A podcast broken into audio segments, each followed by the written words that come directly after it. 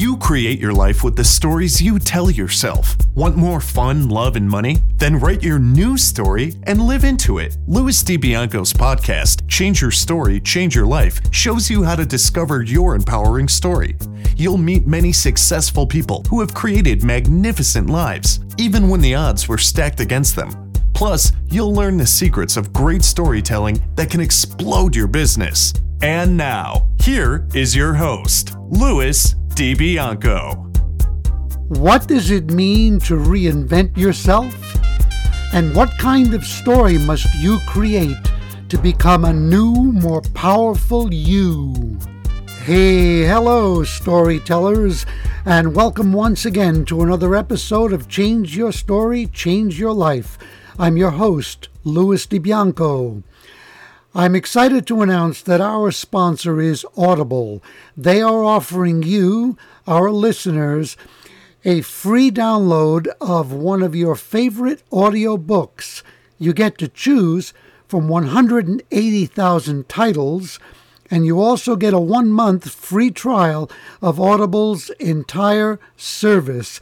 Simply go to www.audibletrial.com forward slash story power. That is www.audibletrial.com forward slash story power. For your convenience, you can listen to this podcast on iTunes, Stitcher, Google Play, and TuneIn Radio, as well as the website changeyourstorypodcast.com. Because the theme of the show is Change Your Story, Change Your Life, I've created a free gift for you, my listeners. It is an ebook called Storytelling Secrets for a Rich Life in Business. You can download it immediately at www.changeyourstorypodcast.com. One of the most rewarding things in this podcast for me is my ongoing dialogue with you, my storytellers, my listeners. Let's continue that dialogue. Keep sending your comments about what you're getting from the show and what you'd like to see in it going forward.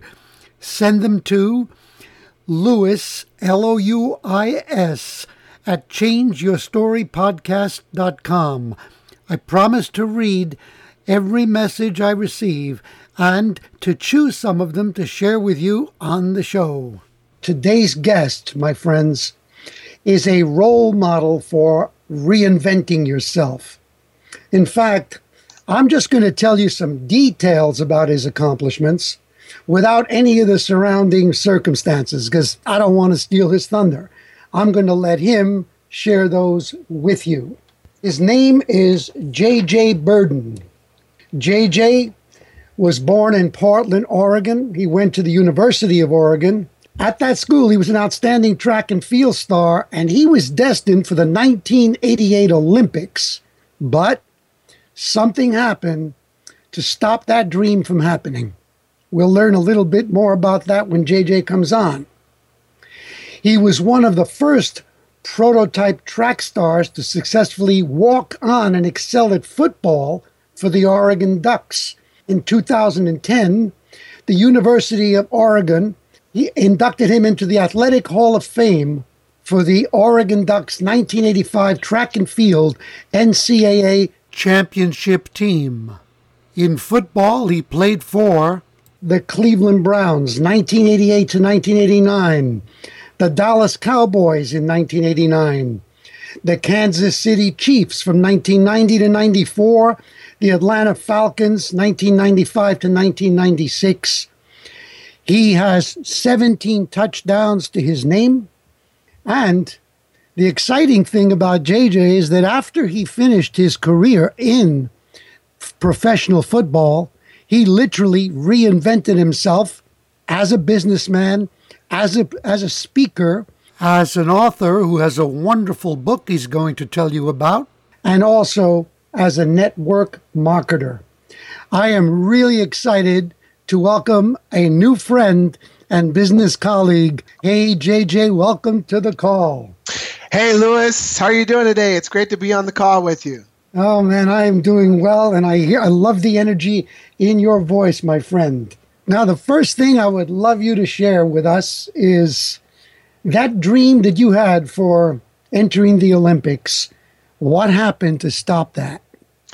Well, basically, uh, you know, I was focused at the University of Oregon on completing my track season, and and I was also playing on the football team, and and football really wasn't my love. Uh, I just everybody said I couldn't play college football, so I said I'm going to show you and prove you wrong, you know. And I made the team, and you know, I didn't have a great college career, but I was on the team. But I was really focusing on track and uh, trying to make it to the Olympics. And so um, I was a very good long jumper, and I had won the Pac-12 championships. I was heading to nationals, and I qualified for Olympic trials. And but to my surprise, I was drafted in the 1988 NFL draft by the Cleveland Browns, which really caught me by surprise because.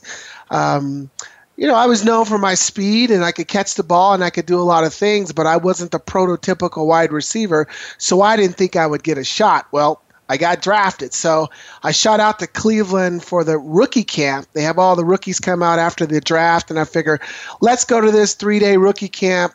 Let's just get this thing over with. We'll check it out, but I want to get back to school and prepare for nationals and the Olympic trials. Well, my third practice with the Cleveland Browns, I tore two ligaments in my knee, my ACL, my N- MCL ligaments, and uh, that was the end of track and field. And as you know, like anyone, I was very disappointed, but I realized that hey, one opportunity just closed, another one opened, and that's when I focused on the NFL. That is amazing, and you know, to me, that is an incredible example of, of the first major reinvention that you had to do. Like a lot of people would be so crushed by that that they would maybe even give up sports. Now, what fascinates me is you said that people kept saying that you weren't, they, they didn't believe that you could be good in football. What was the reason for that? Basically, because of my size, they looked at me. They looked at me from the outside. How tall I was, uh, how much was you know how much I weighed, and you know I was very light, and I was five 10 in, in, in pros. I was five nine in high school. Uh, even though I had this amazing high school career, I was catching bombs left and right. But when it came to whether or not I would play in college, all of the Division One schools said no, they weren't interested. And so I had a lot of Division two and Division three schools that wanted me to play football, but in my heart, I felt I was a Division one athlete. So if I was going to play sports, it was going to be at the highest level for college. And so um, I had to take the roundabout way as I was being recruited in track. I had a lot of schools after me in track. Every college that recruited me in track, I always asked the coach, "Hey, what do you think about me trying football at some point?" And all the schools said no, absolutely not, except for the University of Oregon. The track coach told me, hey, if you run the first year, we will do whatever we can to at least get you a chance to walk on. And all I wanted was an opportunity, and um, that's what happened. That's amazing, my friend. How much do you weigh? How much did you weigh at the time? Well, let's see. High school, I was about 133 pounds. Wow. yeah, 133 pounds. College, I was about 153. And then in my NFL career, all nine years, I was about 157 pounds. Yeah, well, the reason I asked you that, I want people to begin to picture that. Now, this is a man who excelled. He even said at the beginning that football wasn't his first love. And yet, when he decided to commit to it, he went on to become a champion in it. And now, this is an individual who's in great shape, but we're talking five nine, five, 10, 157 pounds up against some pretty, pretty big guys in football. And you held your own brilliantly, my friend. Now, um, what I also know that it wasn't that easy for you to be picked in the 1988 NFL draft. What was the number? I was the hundred and no, wait a minute. I was the two hundred and sixteenth pick in the eighth round of the draft of that year, and and it's funny because now they don't even have eight rounds. They don't even go that high. So I would definitely be considered a long shot. Wow, that's that's beautiful, man. Now, what challenges did you face when you first got into um, professional football, and how did you overcome them? Well, I think the first challenge was obviously was the knee injury uh, because that whole year I was on injured reserve. So, and I had never experienced a severe injury like that. That was my first major um, setback athletically. So, I had to deal with that first. How do you recover from such a severe knee, knee injury? Keep yourself mentally in the game. And that first year was such a learning experience for me because I had to really learn how to play in the NFL from a from a intellectual standpoint. You know, learning the system and and learning developing all the mental skills that were necessary. Um, so that was a challenge in itself. And then, too, just really believing that I belong because I spent that first probably half of the season looking around at all the other players and just noticing how much bigger they were, how much stronger they were. And then I would ask myself, do I really belong at this level? Can I really play at this level? But somewhere in the middle of that season, just a mind shift happened, and I started seeing guys that I knew I was athletically better than, that I, uh, you know, understood the system better, and I started to believe, you know what, I can definitely play at this level. I just need to get healthy. Wow, that is inspiring. Now, you said something really intrigued me there. You said that you had to develop the the mental skills, and what what, what share some of those with us. I mean, that's yeah, well, I'd say, you know, first, you go from high school to college, it's not a real big jump. It's a big jump. But when you go from college to pro, it's a whole different level because everybody there is an all American. Everyone's a great athlete athlete. They're physically gifted, they're strong, and all that other stuff. But it's the mental part that really separates the athletes at that level. Who has the mental toughness to be able to push themselves in their training, the physical preparation, the mental preparation, learning the system, and all these plays? Because as professional football players, you have to know all the plays inside and out. And then you have to have the ability to make split second decisions at the drop of a dime. And a lot of that takes a lot of mental capacity to be able to do that. And and I realized that that year, and so I I, I learned from a lot of uh, veteran wide receivers, and I picked their brains as much as I can because I saw how confident they were. And a lot of them told me this, JJ, the confidence comes from when you know what to do and when to do it and how to do it. Wow, that is beautiful. Now, I heard you talk about this before, and I'm sure that our listeners would love to hear about it. One of the people that you admired and maybe presented a psychological challenge to you is Joe Montana. Can you tell us a little bit about your first interactions with Joe? Yeah, that was that was an exciting experience for me because it, it, really took me some time to get over the fact that I was playing with one of the greatest quarterbacks to ever play the game. And you know, here's a guy that I was in the eighth grade watching him throw touchdown passes and win Super Bowls. And next thing you know, I'm in the huddle with Joe. And I specifically remember the first huddle with Joe and I'm a starting receiver. I'm in the huddle. He calls the play, and I'm not even paying attention. I'm just over there looking at Joe. I'm like, that's Joe Montana. That's Joe Montana. And I'm in the huddle with him, you know. So, but I got my reality check right away because the very first play in practice, he calls X hook, and I'm an X. So I'm thinking, like, hey, I'm going to get Joe Montana's first pass with the Kansas City Chiefs. So I jog out to the line. I run my 12 yard hook, and at the top of the route, Joe hits me in the back of the head with the ball. Oh. And I'm like looking at him like, hey, what's up? And Joe goes, here's the deal. I don't wait for you to get open. I've already seen the defense. I know where the hole is. I throw it to an area and expect you to get there quickly and get your head around. Whoa. And when he said that, I knew I was playing with a whole different level of a quarterback, but it made me a better wide receiver. Wow, that is fantastic. What I also love about it is, is another example of being able to show up and perform under incredible pressure. And to me, that's part of what we know as the winning mindset. When you look back on your life, is, is there anything that contributed to your ability to step into a winning mindset? Because, listen, that's rare, man. A lot of individuals we know talk about it, but they just don't get it. Yeah, I, I totally agree. And I think for me, it was a couple things. One is belief. I, I always believed I could do it because, you know, I was gifted with athletic ability. I mean, I could always run fast. I had amazing jumping ability. I had quickness, and I had the physical tools. But I didn't just rely on those physical tools or that talent by itself. Then I was willing to put in the work to make myself even better as an athlete. And so I would make that commitment physically, but Louis, I'd also make the commitment mentally too.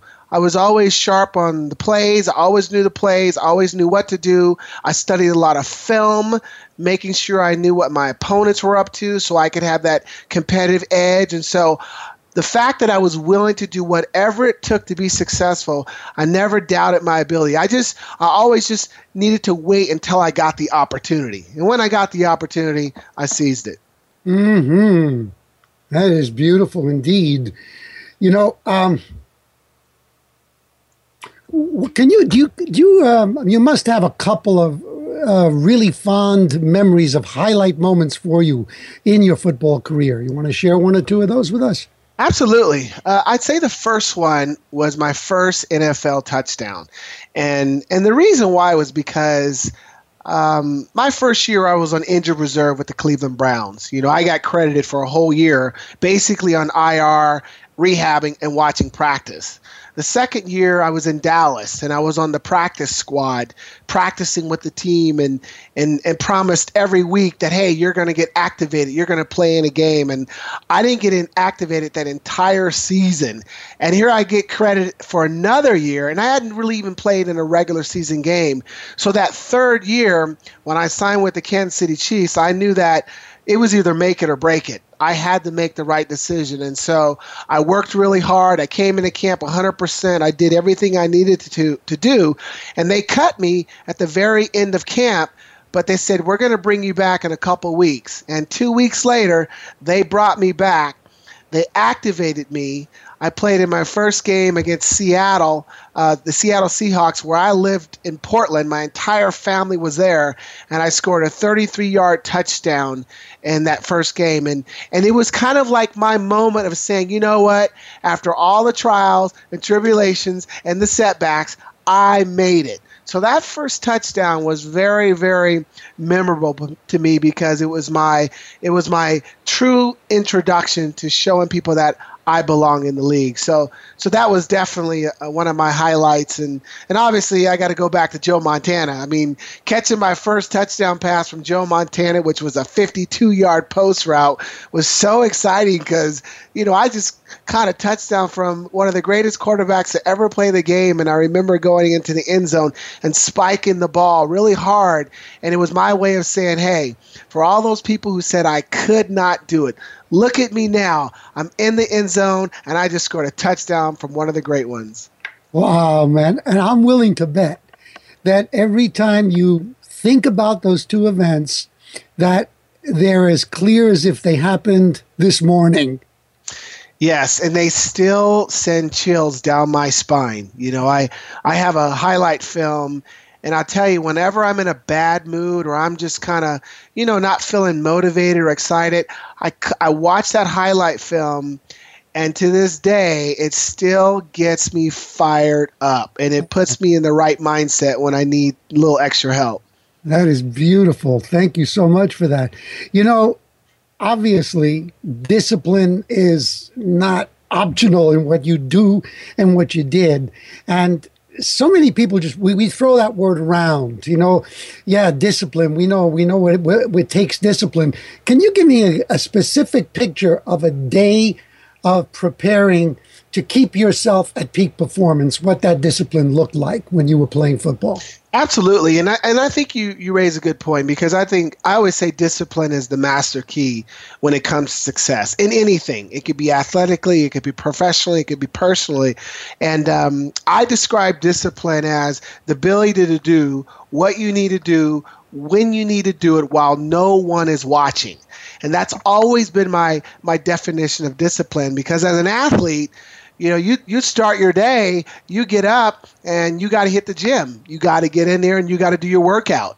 And you don't always have someone over your shoulder, you know, waking you up and motivating you. You've got to be able to have that self-discipline. So I'd go in and I'd I'd get my workout in and then then I'd head to the team meeting.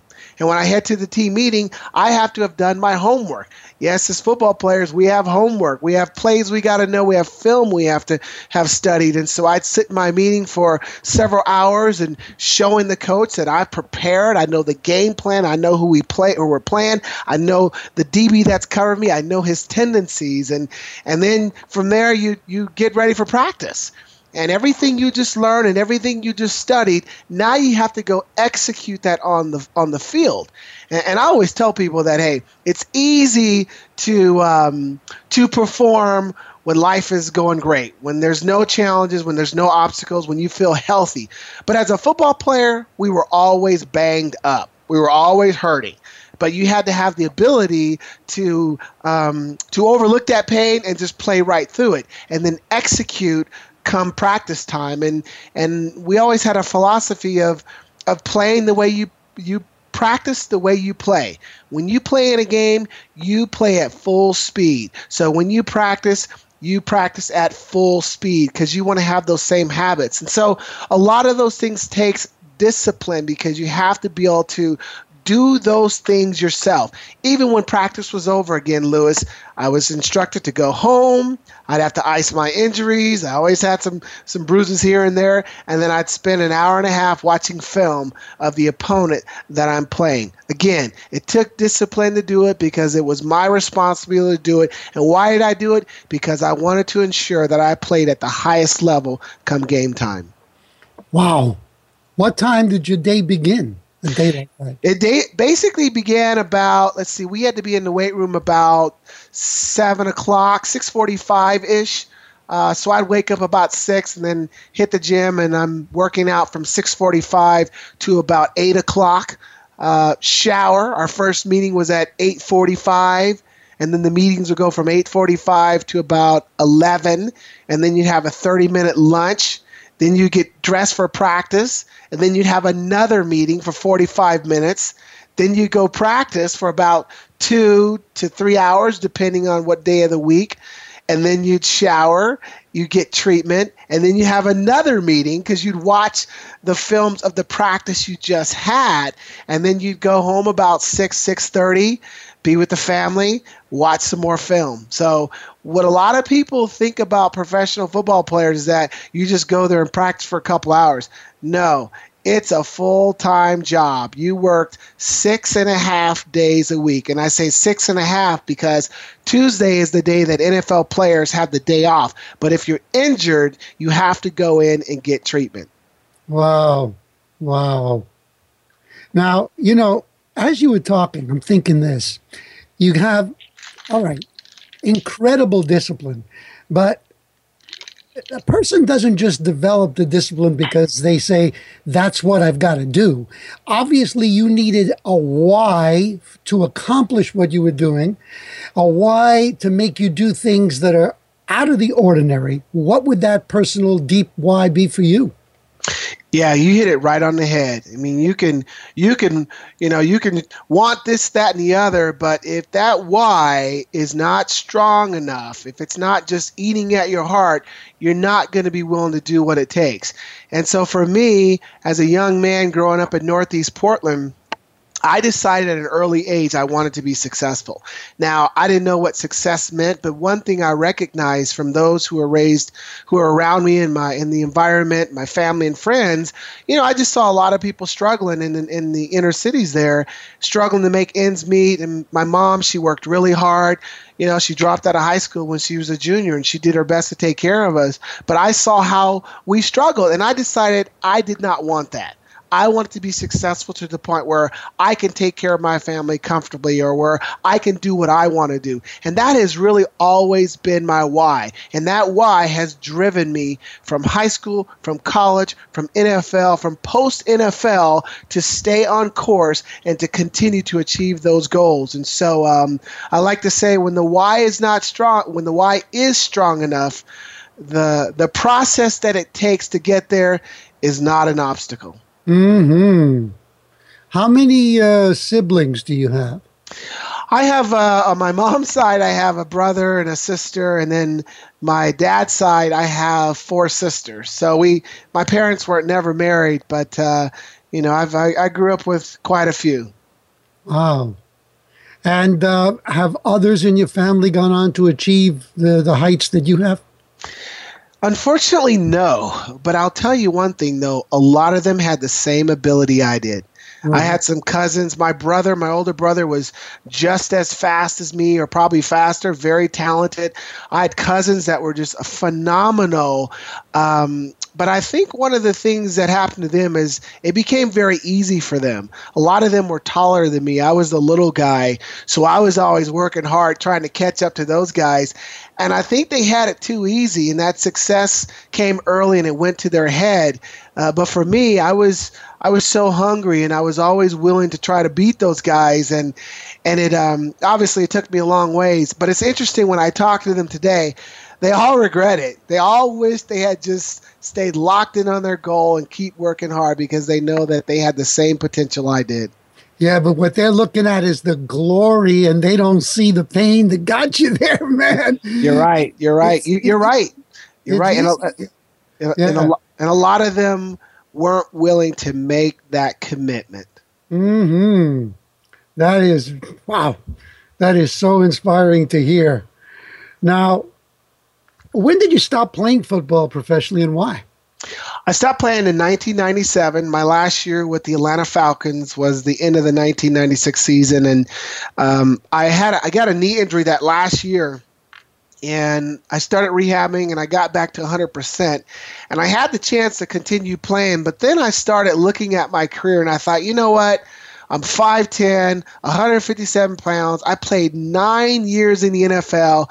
Yes, I'm banged up, but I'm pretty active. I'm still pretty healthy. And if I quit now, I at least may be healthy enough to still enjoy the rest of my life my life and work out and be active with my kids. And and so that was one of the reasons. And then my priorities changed. You know I wanted to be there for my family because our life for 9 years basically revolved around my NFL career. So it was time to be there for my family.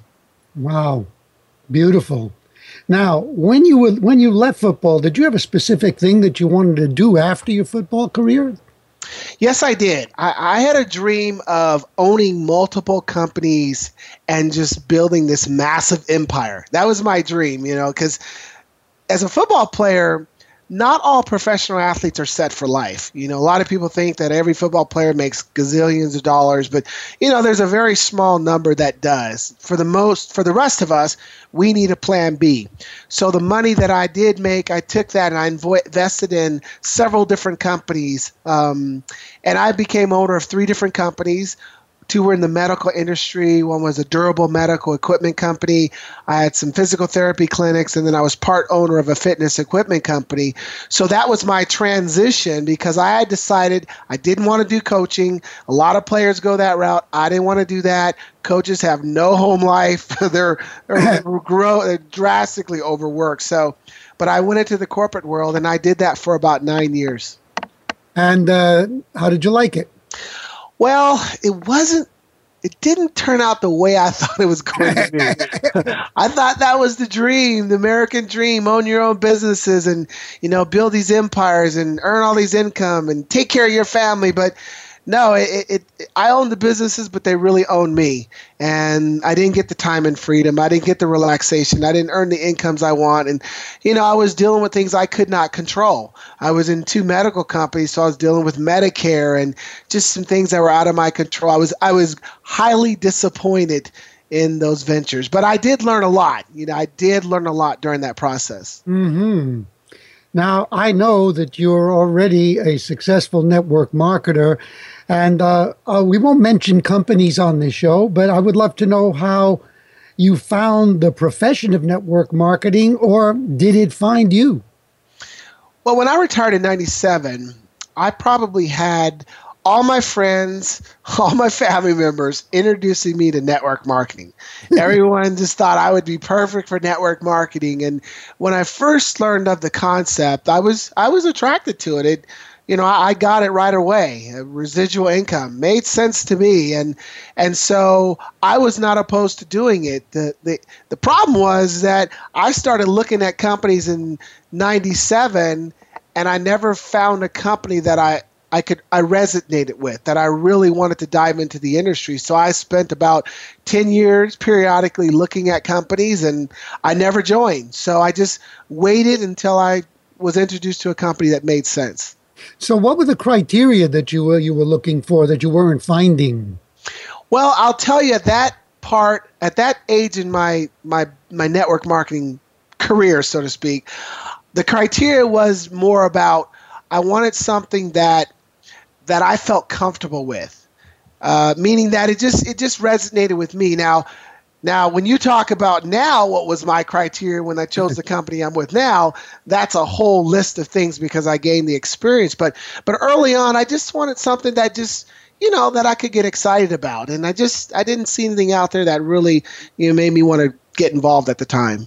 Right, and I guess you're talking about the products and services. You're talking about the way the companies run, the culture of the company, etc. Correct? Yeah, exactly, exactly. And and I think specifically in '97, I'm thinking more products and services and the culture. Those were probably the two things I looked at the most at the time. Because at the time, I didn't know much about comp plans and I didn't know much about how these companies were supposed to be run. So I was focusing on those two elements first.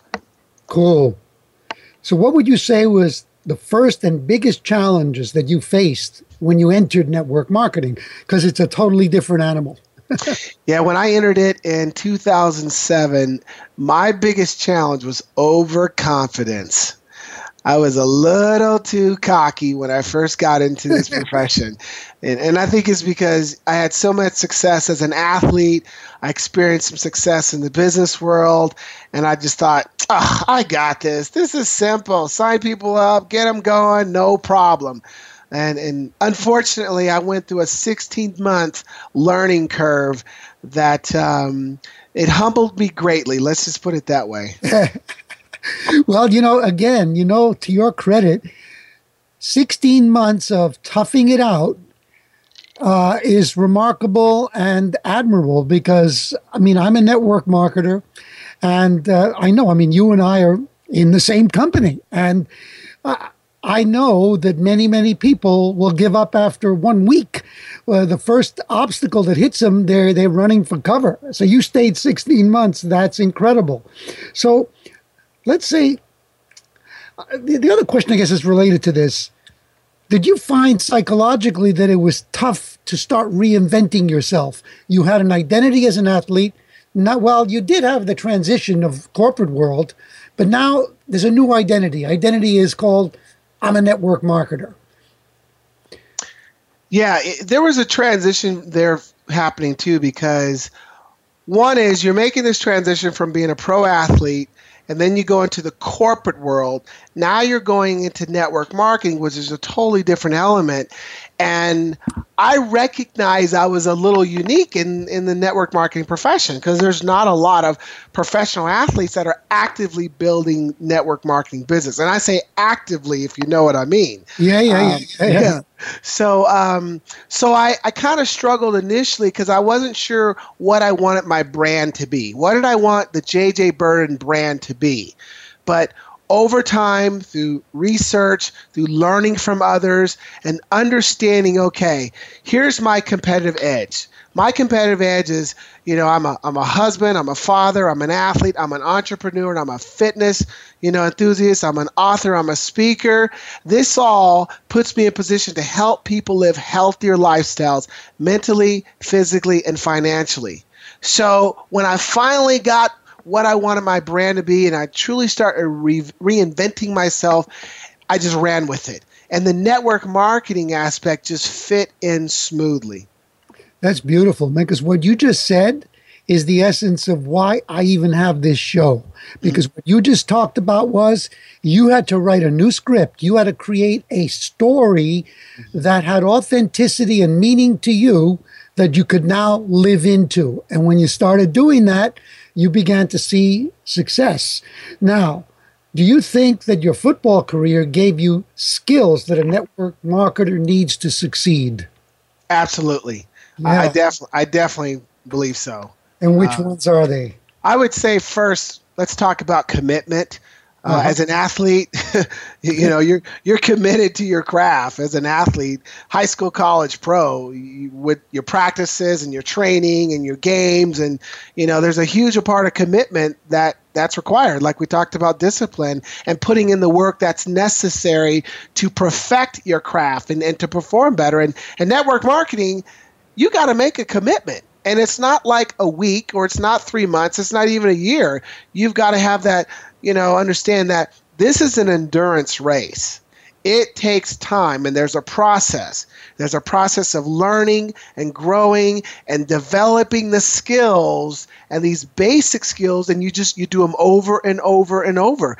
And as an athlete, I might be training in September and October and November, but my first meet might not be for like 6 months, you know, but I know that I got to put in the work now to get the results later. So, I would definitely say that I would say being coachable Mm-hmm. Uh, mm-hmm. Got to be coachable in network marketing. This is one of the reasons why I, I had that 16 month learning curve because I wasn't real coachable at first in network marketing. But when I realized that, hey, JJ, you're new. These guys are pros. They've had success. You need to just shut up and listen to them and do what they tell you to do. And when I started doing that, that's when my success really started to happen in network marketing. And, and that's a requirement as an athlete. And, and then I just think having the mindset of never, never quitting. You know, a true athlete, one that truly is performing at the highest level, we don't quit. We don't quit. We go hard. We may lose sometimes, but we never, never quit. And in network marketing, it's the same thing. If you never quit, but you continue to make the commitment you're going to have a degree of success. And whatever that means to you, you're going to find a degree of success. That's great. And, you know, I think there's even more there, which we'll, we'll get into in a moment. What would you say would be the biggest difference you found between the corporate business world and the network marketing business world? I would say right away is this. In the corporate world, it's all about who can you pass up on the corporate ladder? You know, who can you do outperform? Whose job can you take? You know, so there's not a lot of loyalty. Everybody's constantly looking over their shoulder, even as a football player. I mean, when I joined the Chiefs, my job was to take someone else's job. And they were concerned. You know, they were looking over their shoulder. They didn't want to help me. And, you know, that's that's kind of how the corporate world. In network marketing, it's a little different. It's almost like you're on a ladder. You're on a ladder and below you are other people. And your job is to reach down and lift those people up to your level. And you can even allow them to pass you. You know, your job is to help other people find success. And if you do that, your success fall into place. So I love that aspect of it because it's the team atmosphere and it's about helping your teammates succeed. Damn right. I totally agree with that. And now, I mean, what you just described to me is the difference between – competition versus cooperation. Mm, very good. You know, and here's the thing you just said a magic word team. Now, in sports, as we know, the team the team's goals, the team's mission has to come before the individuals. No matter what, that's a given. Otherwise, you can't achieve championship status. Would you say that that is also at the core of building a network marketing business. I certainly would, and I think I like the way you expressed it because in in football, you know, we all work together as a team. There's 11 guys on an offensive play, and each one of those guys has to do their assignment. If they do their assignment, they help the team find success. And if one guy decides to do his own thing, that hurts the team. So you've got to work together and have a common goal. Same thing in network marketing. I mean, we say you're in business for yourself, but you're not in business by yourself. you're working together as a team. And I believe that I think the acronym for team, team is Together Everyone Achieves More. And if you do work together as a team, everybody ends up finding that success. That's beautiful, man. I mean, I, I'm totally in line with you. As you know, I'm passionate about network marketing. Now, you know, what you're describing, you're describing something that I believe, is extremely noble. It's it's it, elevates people. It uh, brings them into a better place in relationship to others uh, because they are supporting and helping people to grow. So, knowing that, how, what do you think about this impression that some people have that oh no, that's one of those pyramid schemes? well, when people say that to me, first I ask them, what is a pyramid scheme exactly? You know, because a lot of people don't really know what a pyramid scheme is. And as you and I know, pyramid schemes are shut down by the government, you know. Um, but what, when, what I'll typically ask someone is this I'll say, so I'll say, pyramid scheme. So are you saying like it's a pyramid? So let me ask you this where do you work? And they tell me where they work and say, is there an owner? Yes. Is there a vice president? Yes. Is there an executive level? Yes. Is there salespeople? Yes. Is there, you know, and I say, is there any chance of those guys, the janitor or the salespeople, ever making as much as the guy who owns the company? And of course they say no. And I say, hmm. So that's kind of like a pyramid, what you're talking about. And they, and they kind of look at me and I say, here's the difference of what I do. It doesn't matter when you join the team, where you are within the team, you can be top, bottom, or whatever. It's based off of what you do and how you build the business. And all those people who maybe came in before you, they're going to be helping you. They're going to be pulling you up. They want you to have success. And it's about everybody having success together. And and when you share that concept with people, you know, they kind of look at you and they're like, they're like, oh, interesting, you know, because they really don't know what a pyramid scheme is. But uh, I always like to remind them that, yeah, you, you might be actually part of a pyramid once you rethink this thing. you know, uh, one of the things that I noted uh, about you when I, I saw you at a, a, a very big network marketing event recently was that you're a great storyteller. And so I have two questions related to that. Uh, were you always a good storyteller? No, I wasn't. I wasn't a very good storyteller. It was um, it was something I developed over time, and I think when I first heard that saying "facts tell, stories sell," uh, it really resonated with me because when I thought about all the times I listened to a speaker and they shared a story, and within that story was a teaching point, I always remembered the teaching point. So, um, you know, it's I, have had the practice. It's taken me some time, and I learned from other presenters and other mentors. It's you know no better place to learn from other ones others who have experience.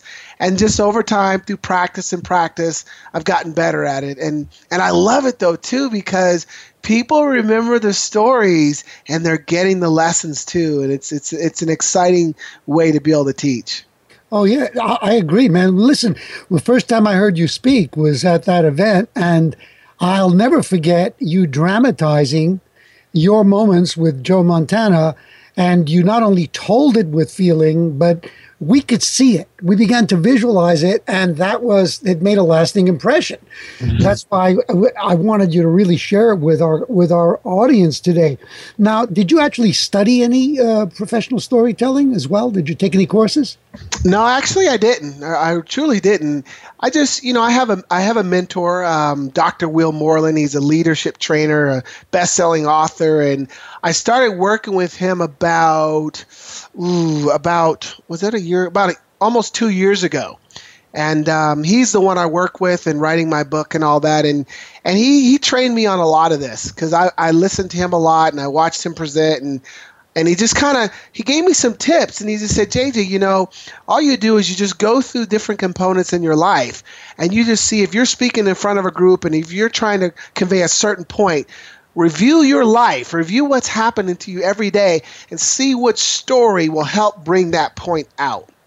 And I've gotten better at it because as I review different things that have happened in my life, I can always pull a story to teach a point. And uh, I think I had a lot of practice with my children because they seem to know all my stories. Wow, you know what? That's exactly what struck me when you presented at the MLM Mastermind.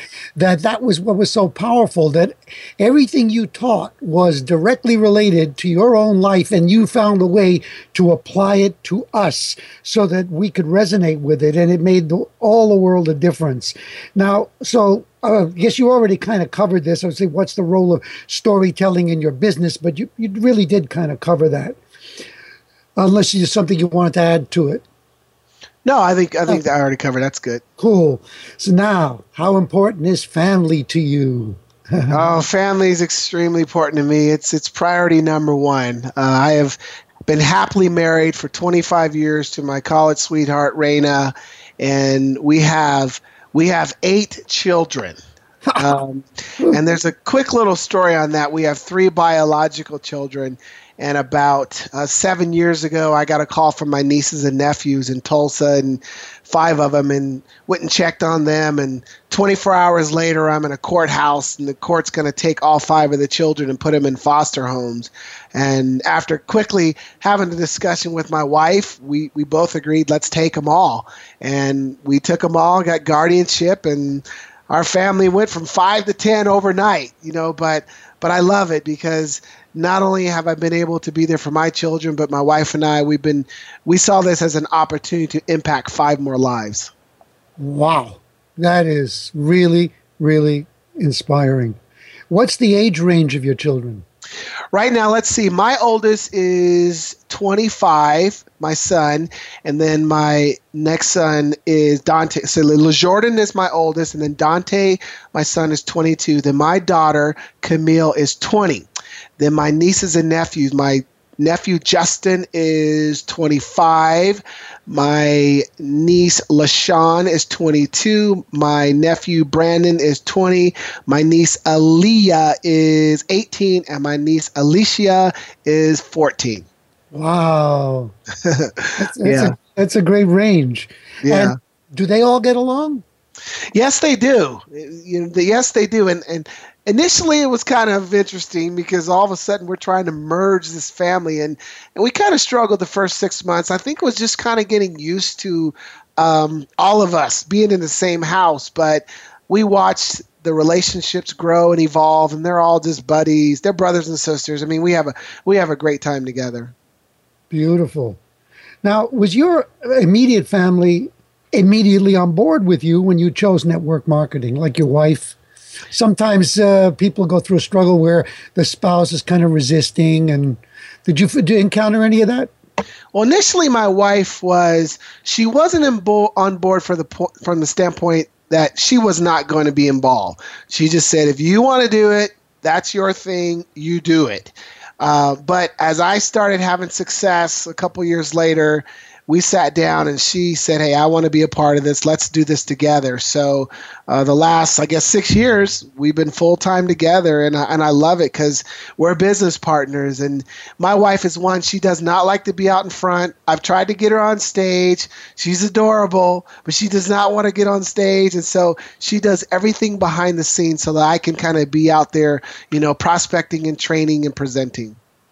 Well, that sounds like it's uh, it's a great team, my friend. It's a great team. Everybody's playing to their strengths. Um, you know, uh, do you um, are any of your children involved in in the business? None of the well, let's see. I'll say they're not really they're not involved, but I've put them all in the business so that one day when they do want to do it, uh, uh, they all take our products. You know, they they love the products, but uh, nobody's doing it right now. I've had a couple of them say, you know, I think I might like to do that at some point, and and there's a few of them that have the right personality, but um, but I'm not going to force them. I want them to make that decision on their own. But when they're ready, you know, dad and mom will be uh, definitely in a position to get them going. Well, I'm sure you are. I mean, you already are now, and I, I think that maybe the ones who are inclined to it will begin to appreciate exactly what it has to offer as they get a little bit older, and also as they see you continue to grow in it. You know, um, what did you love most about playing football professionally? I think what I loved most was I loved the team aspect of it, uh, being part of a team. Um, you got 53 men working together to achieve a common goal and from all walks of life. You know, you're meeting people from all over the world. It was it was incredible. I love that aspect. I love the competing.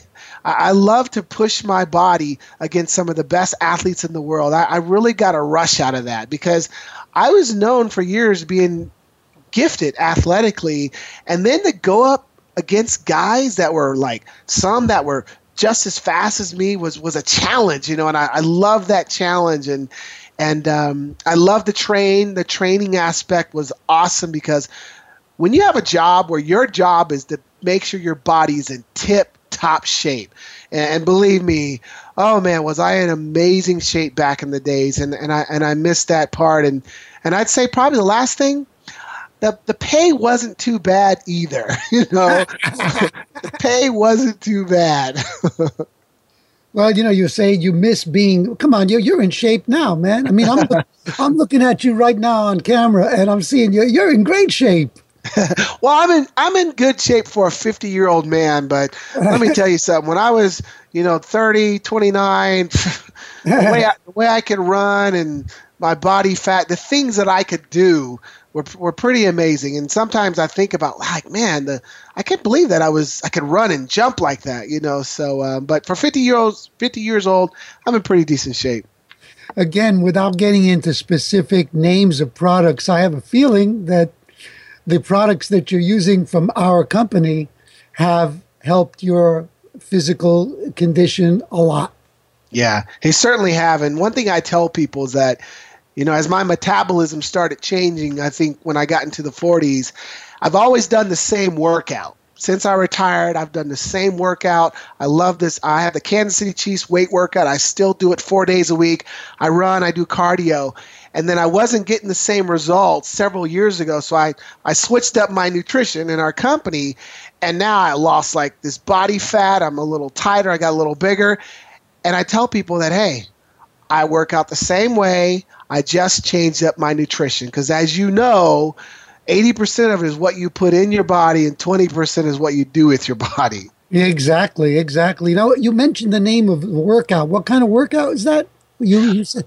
Yeah, the, the Kansas City Chiefs, when I was with them, we had a four day workout, uh, weight weight workout that we did and and I still do it to this day. You know, where Monday and Thursday you're working your chest and triceps and your legs and your abs and then Tuesday and Thursday you're doing shoulders, back and biceps and and you're always changing up the exercises but you're focusing on those body parts and I still do it and, and I I love that workout. Do you work out pretty heavy when you work out? Um, I, uh, you know, right now I'm kind of going a little heavier, Louis, because I'm testing out a couple of our products to see if uh, you can really build the muscle. Uh-huh. So I put on about 10 pounds of muscle, so I'm I'm going a little heavy, but not ridiculous heavy. But just you know, I want to be a walking testimonial when I talk to people and say, "Hey, this is what it can do if you you know take it this way." You know. I know that there's one of them that was a recent product for. Uh, uh, giving us greater endurance and faster recovery time that I think is astonishing. And in fact, a friend of mine tried it and he called me early in the morning one day. He said, Louis, I just came back from the gym. He said, what is this? This stuff, this stuff should be illegal. He said, I can't, believe, I can't believe the endurance I had in the gym. And it was, I've experienced the same thing with it. But yeah, me too. so let me ask I asked you about football. What do you love most about network marketing itself? What I love most about network marketing is the freedom. And when I say freedom, I mean freedom to build the business, you know, the how you want to build it. You know, freedom to work with whoever you want to. You know, and as you build it and you you get your customer base really growing then you have that freedom to you know do what you want to do with your time and and i just love the control aspect meaning that you control what you control meaning that it's not where corporate America, well, sometimes there's things you can't control. I was owner of three companies, and there were so many things that were out of my control. But in network marketing, it's based on you, how you build a business, how you train yourself, how you personal development, how you put the daily activities into action. Because when I compare it to football, football was your physical attributes that would determine your success. And network marketing, it's you. It's it's your commitment. It's it's your efforts that's key to success. And so I, I, love that because i know if it's based off of what i'm going what i do i'm going to do the work. I'm going to make the commitment. So uh, i love the freedom and aspect. I love the team aspect working together as a team I love the fact that the business model again revolves around your ability to help other people achieve their dreams. And then lastly, I love that passive income. There's mm-hmm. nothing better than passive income, income that comes in week after week, month after month, year after year. Indeed. What um, one of the people we both know and admire, Randy Gage, calls uh, your eventual drink from the coconut money. yeah, that's that's good. Yeah, that's what he calls it. And, um, you know, that is fascinating what you just told me. The um, I love it for the exact same reasons that you do. Now, how what, would you say to somebody who wants the time, the money, and the freedom of network marketing, but they're held back by fear and they just can't step into that new identity? Because I meet a lot of people like that. Well, first, I would say you got to find out what you're passionate about. I mean, you you really have to find out what that why is. I mean, what excites you? What's going to get you out of bed fired up? Because if you don't have something that you're really excited about, you're really passionate about, then you're not going to be willing to make that transition to grab that new identity as far as network marketing. But if you are, if you're really that hungry, you've got something you're passionate about, then I would say, okay, now you need to educate yourself on this industry. You've got to learn about this industry. This industry has been around for many, many years. It's doing over $180 billion a year. More and more people are gravitating to this business model for a reason. People are looking. They're looking for another way to achieve their dreams and their goals. So I'd say educate yourself because once you educate yourself and really get to understand what this business model is all about, I believe the belief system will increase. And then you got to find the right company. You've got to find the right company. You've got to find a company that resonates with you. It's so, so important. And along with that, you got to find the right business partner, the right mentor, someone that could train you, someone that can teach you the skills and you know the ins and outs of this industry and and then i'd say you just got to roll up your sleeve and get to work yep yep I love that. That is a really great answer. I, I wanted to ask you before, just quickly, too, uh, because you are building a team, you understand for, I mean, your whole life the concept of team. Do you have a certain specific set of rules in place that anybody who joins your team must commit to? I would call it a code of honor, if you like. Well, I think one of the things that I do is first I try to figure out where they are. You know, what is your level of commitment? Are you are you just a customer? Are you going to kind of dabble in it, or are you going to be serious about building it? So I let my new business partners know right away that uh, I'm going to play chess with you because I need to know how serious you are. If you're really serious, then you're going to play chess with me, meaning that I tell them, I make a move, you make a move, I make a move. It's not I make three moves and you make no moves. It doesn't work that way because if you truly want to build it, I want you there move after move after move. But if you give me that commitment, I will go as hard as you want to. And so I, I like people, I want to know where people are. And I like to do this sift and sort because in this industry, you know, you have so many people that join your team, but you've got to spend your time, a lot of your time, with the ones that are more serious about building the business. You spend your time with all your teammates, you love them all, but the ones that are seriously committed, that's where you're going to dedicate a lot of your time. So I like to know where their commitment level is right up front. Hmm. Well, it sounds to me like you do. You send them a very clear message, and that's that's leadership. That's what leadership's all about. Now, how has network marketing changed the way that you see the future? I'd say it's it's changed my vision. It's changed my vision of the future. And vision has a couple different definitions. I like this one. Vision is the ability to anticipate what will be. Mm-hmm. So, because of network marketing, I can anticipate that whatever I want to achieve from a a time standpoint, a freedom standpoint, a financial standpoint, how many lives I can touch. I know that's going to happen because one, I have the vision, and two, I back the vision up with action. So um, sometimes you say there's dreamers out there, but the dreamers aren't willing to put in the work to achieve those dreams. I'm a dreamer, and I know I'm going to put in the work. I know I'm eventually going to achieve those dreams. That is beautiful, man. That is so inspiring. You know, that was the final question, and I'm going to soon bring this uh, the show to a close. I, I just want to thank you, man, because uh, you have contributed so much value. Uh, you know, on the one hand, it's a great story about success in sports and business, but it goes way beyond that because anybody who listens to this show will be able to get inspired and apply a lot of the life lessons that you brought to their own lives. And that is a fantastic gift, my friend. I can't thank you enough. In fact, what I would love for you to do after the show ends in a moment or two, if you can just stay on. Oh, yes, could I'd love you to talk about your book. Please tell the audience about your book. Quickly, I'll tell everyone that I just wrote a new book that just hit the best selling list. It's called When Opportunity Knocks Eight Surefire Ways to Take Advantage.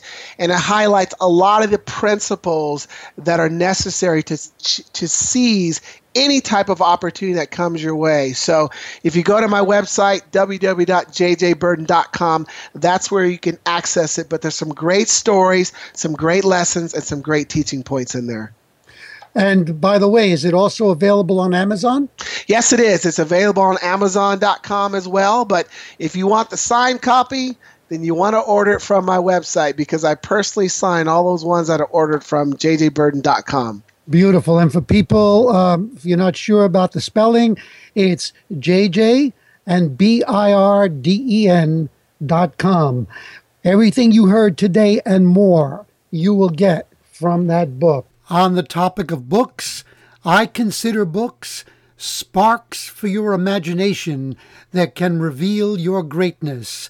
And remember that you can download a free audiobook of your choice from 180,000 titles at www.audibletrial.com forward slash story power. Also, for your enrichment, go to www.changeyourstorypodcast.com and grab your free gift ebook, Storytelling Secrets for a Rich Life and Business. It will definitely expand your mind, increase your personal power, and help you to make more money. If you got value from today's show, let me know exactly what you received. Also, let me know what you would like to see in the show going forward. Contact me at louis at changeyourstorypodcast.com. I will read your email messages and I will choose some of them to share with our audience on this show. And now, storytellers, here's a question for you. Is there a person inside of you that you would just love to become? I think that the answer is yes for most people. But most people are afraid to step into their power and to let that person live. I say to you, don't be one of them. Look inside, coax your higher self out of hiding. And to help you do that, keep asking this question How can I change my story and change my life. Tune in to the next episode of Louis DiBianco's podcast. Become unstoppable as you learn to change your story, change your life.